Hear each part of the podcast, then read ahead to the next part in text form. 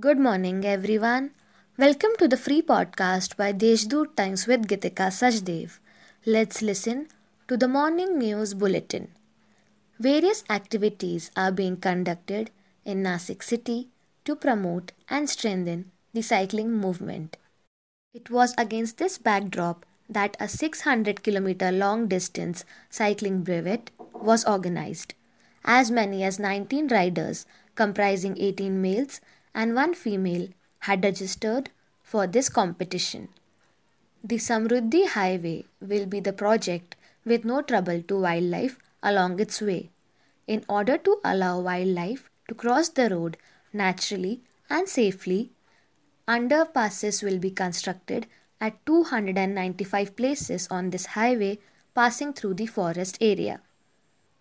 Petrol and diesel prices were once again hiked on Tuesday after a two day pause.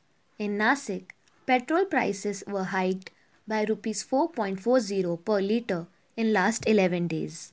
On Tuesday, a new high of rupees 97.46 per litre was recorded in the city, which is the highest price in February. On Monday, the petrol price stood at 97.10.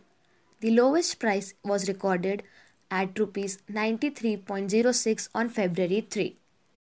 The police officials took out a procession of the seven miscreants who had pelted stones at police of Nasik Road and Devlali camp on Shiv Jayanti. All the seven offenders were exposed to the public under complete police security. Senior Police Inspector Deshmukh stated that anyone causing violence won't be spared. That's all for today's main news. For more details, subscribe to deshdoot.com.